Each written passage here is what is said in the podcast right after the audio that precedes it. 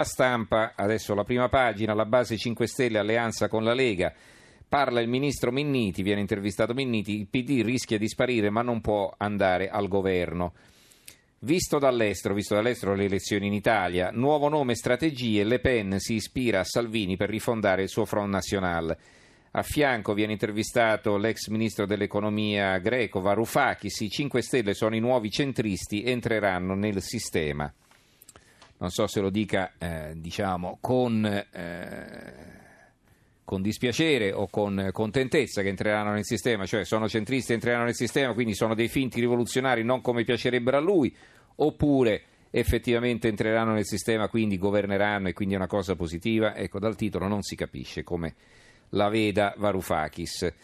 Ehm, il, altri giornali, il secolo XIX, Mattarella al Paese serve responsabilità. Eh, Bonaccini, asse con Toti, nessuno può fermare l'autonomia per Emilia e Liguria. E viene intervistato il governatore della, dell'Emilia Romagna che è del PD. il giornale di Vicenza, governo, spunta l'ipotesi Zaia. E solo il giornale di Vicenza lo dice questo. Chiedo scusa, Berlusconi pensa al governatore del Veneto come premier, niente primarie per Renzi. Ehm, il mattino di eh, Napoli, l'appello del Colle scuote i partiti, Mattarella allora le responsabilità, Berlusconi apre, Draghi, l'instabilità è una minaccia. Caos nei conteggi nel collegio di Caserta, De Luca Junior in bilico, e questa è una notizia che hanno loro, e poi Bufera in Forza Italia, Sud contro Nord, no alla deriva leghista. È un altro articolo. Ancora abbiamo la Gazzetta di Parma, l'appello di Mattarella per il bene comune, eh, qui si dà conto del fatto che insomma in passato le alleanze sono state fatte, non debbono essere considerate necessariamente degli inciuci e Michele Brambilla che firma questo fondo scrive a un certo punto si dice mai potremmo governare con chi ci ha insultati per cinque anni, una reazione comprensibile anche se forse la sinistra dovrebbe riflettere su quanto non per cinque ma per vent'anni ha insultato, demonizzato Berlusconi. Eppure nel 2013 Berlusconi ha accettato di appoggiare Enrico Letta per non lasciare l'Italia senza un governo. Aveva i suoi interessi, ma certo, ma un governo invece del caos era anche l'interesse di tutti. Il giornale di Sicilia Mattarella occorre senso di responsabilità. Renzi, niente primarie.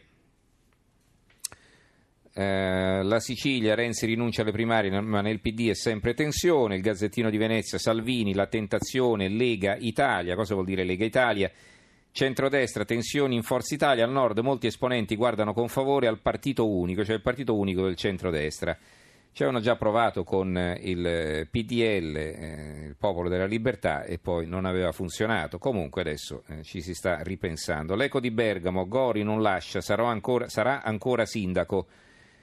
Eh, Giorgio Gori, il, il, sindaco di Bergamo, ed è stato anche il candidato alla poltrona di governatore della Lombardia, è stato sconfitto da Fontana, il candidato del centrodestra. Eh, L'Unione Sarda, i sardi alla corte di Di Maio, 16 parlamentari 5 Stelle eletti nell'isola a Roma dal leader. La libertà di Piacenza, un pezzo di Renato Guolo.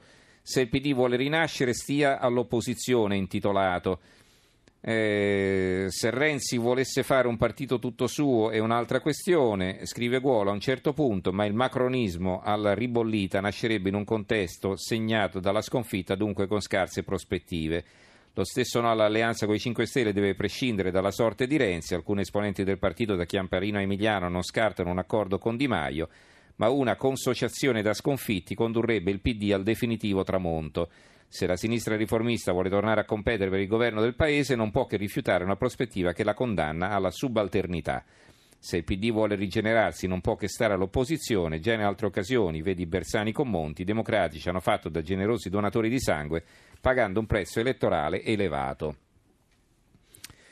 Sul, eh, sul, Lazio invece il Corriere di Rieti, cosa dice Pirozzi? Vi ricordate il centrodestra che attaccava Pirozzi dicendo che eh, avendo fatto la sua lista ha fatto perdere il centrodestra, ha fatto perdere al centrodestra le elezioni nel Lazio.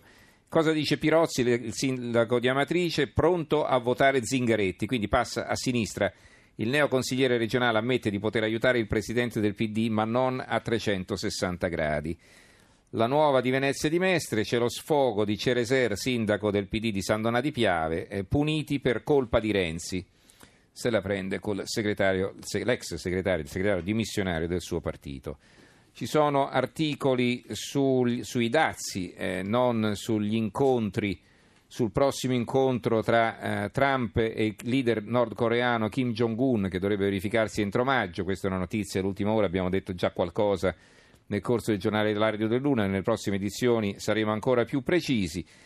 E però si parla invece di dazi. Trump vara i dazi selettivi, esentati Canada e Messico, possibili altre eccezioni per i paesi amici. Questo è un titolo a centro pagina del Sole 24 Ore.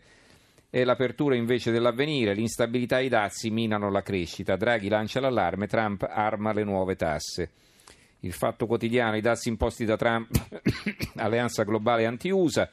Il giornale di Brescia, guerra dei dazi, l'Europa si muova. Un commento di Carlo Scarpa eh, il quotidiano nazionale, giorno nazionale resto del Carlino, Trump firma i dazi, Europa e Cina nel mirino. Eh, altre notizie, intanto mm, riguardanti la strage di Cisterna, eh, il Latina oggi, strage di Cisterna, oggi i funerali delle sorelline, in realtà la notizia è un'altra, è che alla madre è stata comunicata la morte delle figlie. Eh, lo dice per esempio il giornale di Sicilia, la madre ora sa che le figlie sono morte, Antonietta Gargiulo è seguita da psicologi e non potrà partecipare oggi alle esequie. Eh, abbiamo ancora altri titoli in ordine sparso, abbiamo però poco meno di un minuto, poco più di un minuto, vediamo un po'. Eh, dunque, per quanto riguarda la Sicilia, sfida di Musumeci, defiscalizziamo la benzina in Sicilia, 100 giorni al governo, in circolazione già 700 milioni, ma 5 Stelle e PD lo incalzano, la sua maggioranza è a pezzi. Altra notizia che leggiamo sempre dalla Sicilia, i rifiuti siciliani andranno, in, andranno fuori regione. Vedete che qua si ritorna al vecchio problema, non sanno che farci con questi rifiuti, che fanno? Li mandano via. E volevo leggere invece la notizia, se la ritrovo, del giornale di Brescia, eccola qua, a proposito di rifiuti, vi abbiamo parlato qualche giorno fa, qualche settimana fa anzi, del termovalorizzatore di Brescia che funziona benissimo, riscalda, da riscaldamento e elettricità a 200.000 abitanti. Eh, qualcuno ha obiettato, dice, eh, ma se c'è termovalorizzatore non fanno la differenziata. Sentite qua, la differenziata in città vola al 62% e eh, si conta quest'anno di salire tra il 65 e il 70. Quindi, come vedete, le due questioni non sono affatto incompatibili, come dicono gli avversari quelli che sono pregiudizialmente contro i termovalorizzatori. Si possono fare entrambe le cose e, e, come vedete le città che funzionano poi l'esempio lo possono dare con i fatti e non con le chiacchiere. Ancora, eh, no, abbiamo quasi finito praticamente.